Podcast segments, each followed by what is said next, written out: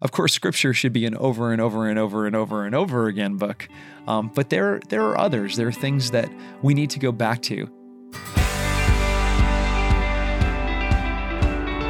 Hi, I'm Colin, and welcome to The Tightrope, the podcast where we look for balance in the midst of our busyness and opportunity in the midst of our mess. I doubt that any short podcast is going to give you balance and clarity to last for a lifetime. I do hope, though, that each week we can help you to take a step forward. I wanted to talk a little bit about books this week. And I'll say this that there are some books you pick up and you never finish. There are some books that you pick up and finish and happily move along from, maybe loan them to a friend and never see them again.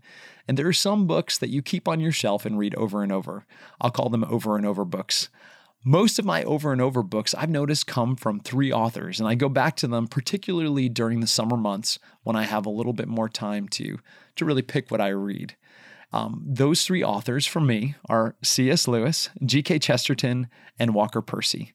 I'm going to highlight over the next couple of minutes three particular books that I read over and over again. They're not the only ones. Uh, there are probably dozens that I read over and over again from these three particular authors. There's some others who are out there. I'll give a little shout out, of course, to St. John Paul II. And I find myself back in the theology of the body and some of his works over and over again. But but these guys in particular kind of have my my market cornered for books that I just can't help but pick back up over and over. Anyway, C.S. Lewis is perhaps best known for his works of fiction for the Chronicles of Narnia. A lot of listeners will know that he did much more than that. The book that I go back to, though, most frequently is The Great Divorce. It's a short book, has nothing to do with, with divorce.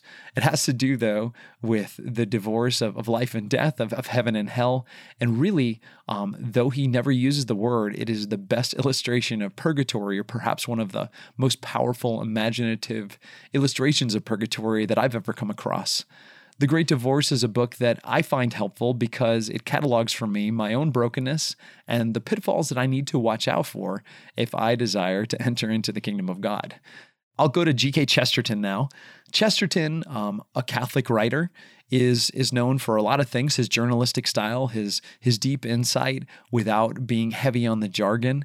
Um, but really for me the book that i go back to over and over again is his biography of st thomas aquinas the dumb ox.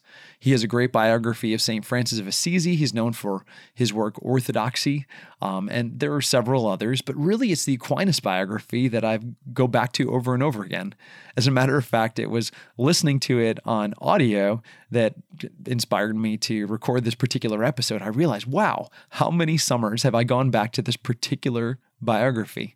And it's perhaps because he does a good job of bringing Aquinas to light, the man and his thoughts, in a way that um, that shows me how urgent Aquinas is for our age, how uh, or how fitting of a saint he is for our particular struggles.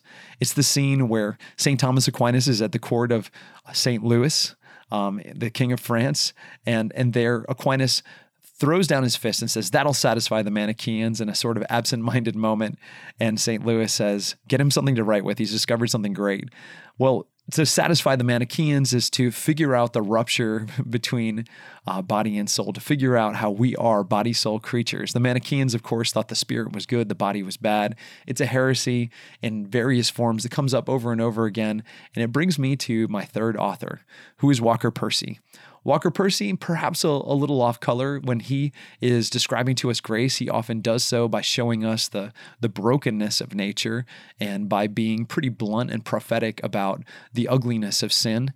And uh, he's a pretty modern writer. He died in 1990 and was really dealing with uh, the malaise of modernity and a lot of our problems. Um, he said that uh, a person in a world is not the same as an organism in an environment. And of course, an organism in an environment will be happy if the environment is good, but a person could be in what should be a good environment and not be fulfilled or happy. We experience angst and boredom. And he's trying to figure all that out. The book that I go back to over and over again is called Love in the Ruins. Love in the Ruins sets Thomas More, not St. Thomas More, Dr. Thomas More, who is a protagonist, but a, a very broken protagonist with lots of issues. He's a, a psychologist who calls himself a patient doctor when he finds himself institutionalized. And in this book, I find a great deal of insight about the polarization that we find in our own country between between left and right, and how it is that our Catholicism can be that that center point to bring the unity of body and soul back together, to to liberate us from being too much angel or too much beast. And I don't want to give away the plot of this because I'm going to guess that there are some listeners out there who have not read it. Um, I will warn you that, once again, uh, like Flannery O'Connor or some of our, our great Catholic Southern novelists, Percy shows us the the darkness and brokenness of sin to show us the the light of grace and he, and he does so by being pretty blunt and real about how how dark it can get. So it's n- not something to uh, to prescribe to to your teenagers per se, but I do recommend it, and and I read it over and over again and find a lot of insight and wisdom. Someone ask you a question: What are your over and over books? Are there some books on your shelf that you find yourself picking up several different times? Of course, scripture should be an over and over and over and over and over again book, um, but there there are others. There are things that we need to go back to. So I don't know. Maybe you could share with us on whatever social media you want to. If you're listening to this because you found it on Facebook, or if you're um, over on iTunes or wherever you're at, let us know. What are your over and over books? And if you don't have any, then maybe you should get some. For Ascension, I'm Colin MacIver, reminding you to read some books over and over and take a step forward.